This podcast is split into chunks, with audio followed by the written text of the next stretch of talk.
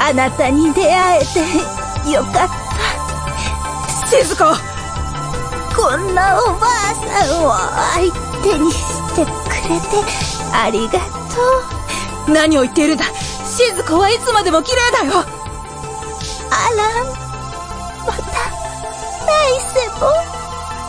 世も一緒。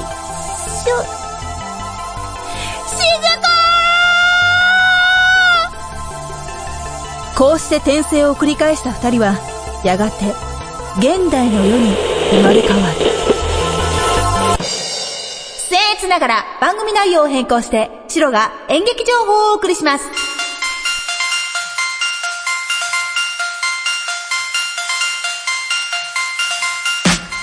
この番組は株式会社アルファの制作でお送りします。世の中、転生ものが人気だと聞いて。おはようございます、こんにちは、こんばんは、シロでございます。いかがお過ごしでしょうか。えー、本日収録しているのはくがつとおかなんですけれども、えー、先、先日ですね、ちょっとあの、関東地方に台風が来たということで、結構甚大な被害に未だになっていまして、まあ、東京なんかはちょっとだいぶ落ち着いてはきたんですけども、千葉県が結構ひどいことになっているみたいで、一刻も早く復旧を本当にお祈りしております。あと、まあ、私のね、このね、あの、拙いラジオではありますけれども、これを聞いてちょっとでも元気気になっていただけたらなって思いながら今日は配信していこうと思います。というわけで今回はですね、まだまだ暑いぞということで少しだけ背筋がひんやり、そんな怪談についてお話しいたします。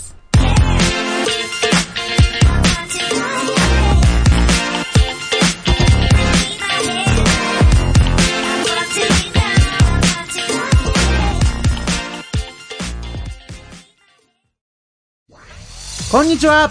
のらりくらりねたみそねみの松田と竹澤です。各週月曜日配信中です。ねたみそねみひがみ怒りに満ち溢れた二人が見返したい思い一心でぐちぐちトークします。皆さんのねたみそねみも募集します。よろしくお願いします。Try to the next stage. アルファ。今回の演劇情報はこちら。ひんやりときり、夏の風物詩怪談の話か。怪談師を知っていますか。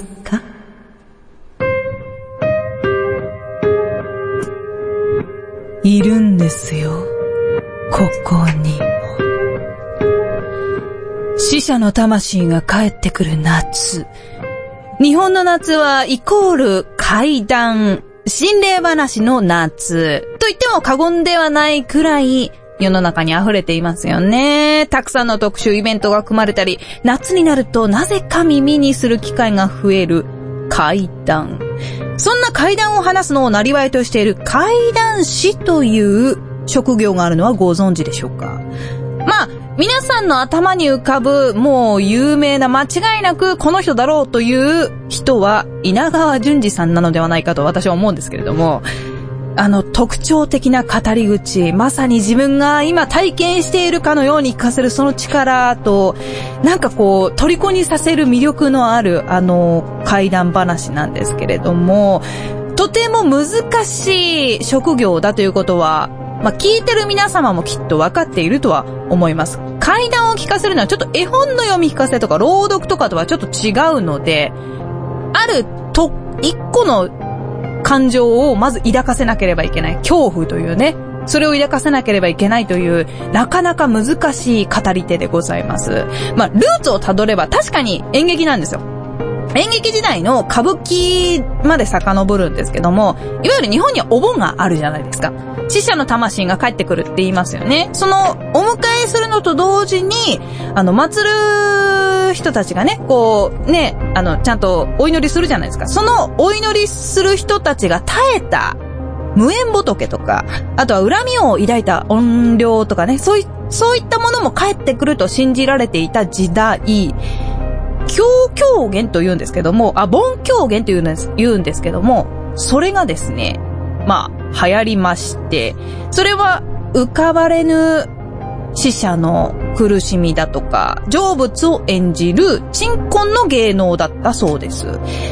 もう大きな立ち回りとかそういうのはなくて、地方に行って土佐回りみたいな形でやっていた、そんな歌舞伎だったそうなんですね。で、売れてる人とかは出てこなくて、そのいわゆる下っ端の人たちが回っていたのが、いわゆるそういった盆狂言というものであったそうです。まあ、役者の登竜門だったそうなんですけども、その怪談師、今やなんか大人気職業のようで、エムワン のように怪談王というですね、日本一を決める決定戦まであります。あと、怪談を話す、その人気 YouTuber がいたりだとか、どうやらなんか VTuber までいるらしいので、そんなバーチャルな世界にまで出てくるほど、今はもう怪談師という職業が一つのなりわいとして、えー、成り立っている、そんな世の中になりつつあるそうです。そんな中ですね、ちょっと一個怪談のイベントをご紹介いたしますね。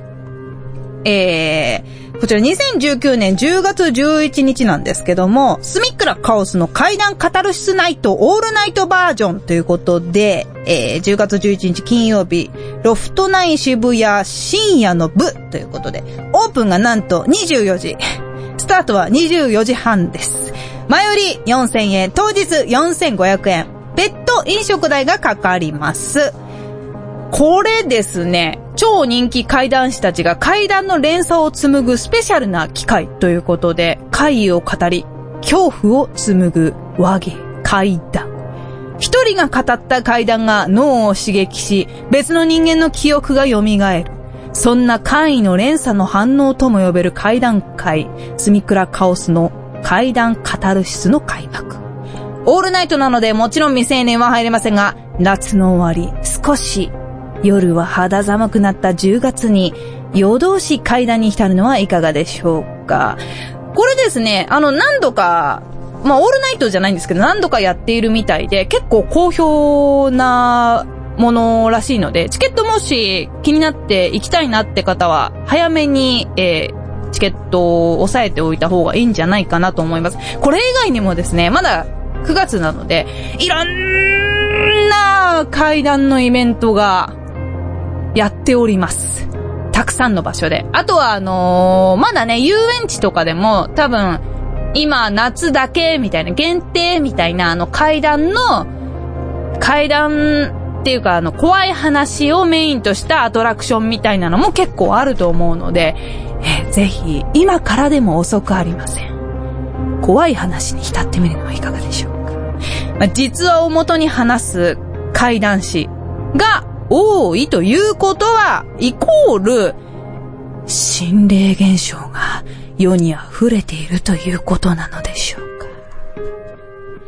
そんなわけで、実は次のコーナーでは私の実体験を元に恐怖の話をしてみたいと思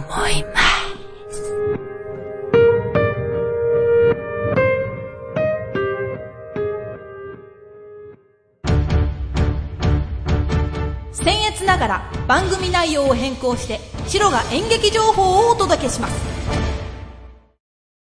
オリジナル短編小説を心を込めて朗読いたします。朗読なんにごふんで聞けるオリジナルストーリー、各週木曜日ポッドキャストで配信中。ゆっくりと想像するひとときいかがですか。 Try to the next stageアルファ。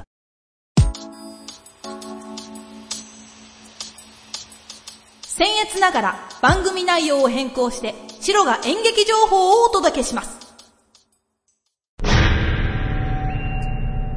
恐怖、長い髪の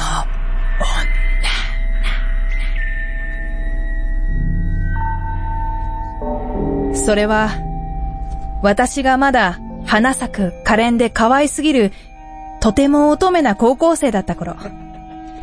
通っていた高校には合宿所があって、年ににかい、いつかくらい校外学習として泊まりに行かなければなりませんでした。その合宿所は、那須の人里離れた山奥。ひときわ急勾配な坂を登ったところに突如現れます。今は合宿所として使用していますが、校庭のような広場にサッカーゴール、講堂として使う体育館も備えた、まるで学校のような作りをしていました。学校の入り口に佇む手作りのカッパのような古びたオブジェは、来訪者を歓迎しているようには思えず、何度見ても苦手でした。石造りの蓋の閉まった井戸もあり、絶対に近づいてはいけないと言われていたのも覚えています。見た目は異様な合宿所ですが、部屋はもちろん、食堂、お風呂もあり、快適に過ごせる空間ではあるのですが、ここはいわゆる、曰くつきの場所だったのです。先輩から語り継がれている奇妙な話は、校庭から手を振りながら男の子が走ってくる。クローゼットを開けたら女性の髪の毛が落ちてきた。ある部屋のカーテンは風もないのにそよぐ、など数えきれないほどありました。その年、私は友人といわゆる人数合わせの関係で一番端の部屋に割り当てられました。H 型の建物の H のかけ始めに部屋があると伝えれば伝わるでしょうか。他の部屋には向かい合わせに二段ベッドが二つ置いてあるのに対し、その部屋だけ二段ベッドが一つ、一段のベッドが一つ置いてある、少し広めの、少し変わった部屋でした。部屋の空気はすぐにカーテンを開けたいぐらい淀んでいました。二人なのでわざわざ二段ベッドを使うのも億劫で、下のベッドを使って眠ることになり、話している途中で猛烈に眠くなり、いつの間にか目を閉じていました。どれくらい経った頃でしょうか。ふと、コン、コン、とドアを叩く音で目が覚めました。夜は先生の見回りがあるのですが、普段の見回りでは、問答無用で先生が部屋に押し入ってくるので、珍しいなぁ、と思っていたら、もう一度、コン、コン、と、ドアの叩く音が聞こえました。何か用があるのかと思い、寝ぼけ眼でドアを開けましたが、そこには誰もいませんでした。あれ？おかしいなぁ。隣の部屋がまだ起きている気配がしたので、いたずらか。気にせずドアを閉め、もう一度寝直すために布団に潜り込み、友人のベッドの方を向き、ひどいよね。そう話しかけようとした。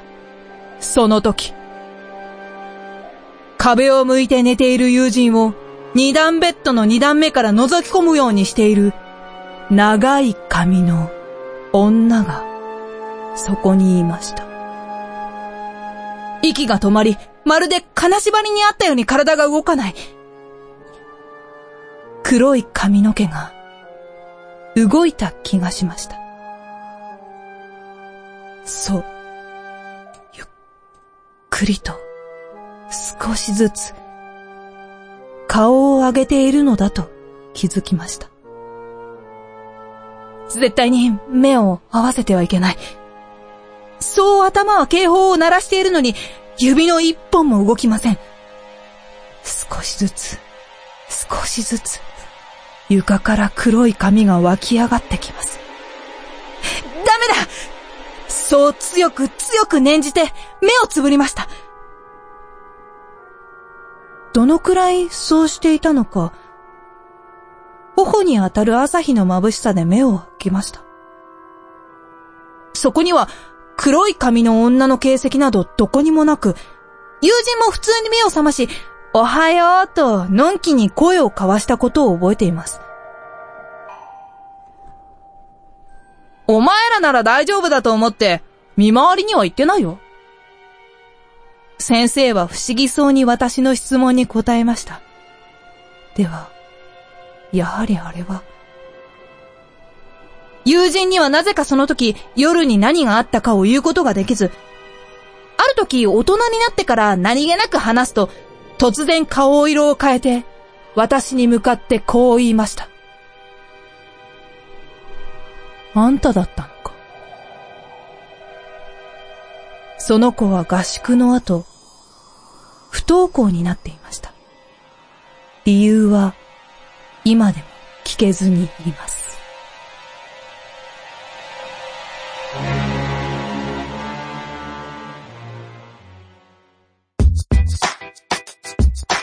僭越ながら番組内容を変更してシロが演劇情報をお届けします。皆様、ライブを生で見ていますか？ごじゅっさいを過ぎた今でも月にじゅっかいくらいはライブに通うなんのこっちゃいにしゃばをお送りするラジオ番組、ここに開始します。なんのこっちゃいにしゃば、今の青春、我がライブ人生。各週水曜日、アルファからポッドキャストにて配信中。ライブトークに花を咲かせませんか？ Try to the next stage. アルファ。エンディングでございます。あー、一個私すごい怖い話挟んだような気がするんですけど、どうしたのこれ？何が何があってこんなことになっちゃったのこれ？えー、本日もこの番組終了でございます。この番組では紹介してほしい劇団公演情報を募集しております。役者、スタッフなど自分たちで売り込みに来ていただいても構いません。またシロがインタビューに伺うこともできますんで、ぜひぜひご読めください。すべての宛先はシロアットマークハルファハルファアルファハイフンレディオドットコムまでお願いします。この番組公式ツイッターがございます。ハッシュタグせんげき、ローマ字でせんげきと選んでみてください。検索ゴーゴーでございます。全然終わる気がしないエンディングなんですけれども、え、まあこの番組ですね、前回お伝えしたように、あとごかいで、この番組終わりまーす。ですが、何のスタンスも変えずこのまま行きますんで、皆さんぜひぜひよろしくお願いします。運動会、赤組頑張れ、白組頑張れ的な感じで今日は終わりますけれども、あとごかい、どうぞよろしくお願いします。おわ、お相手は、あなたのブレックファースト、白がお送りいたしました。おしまい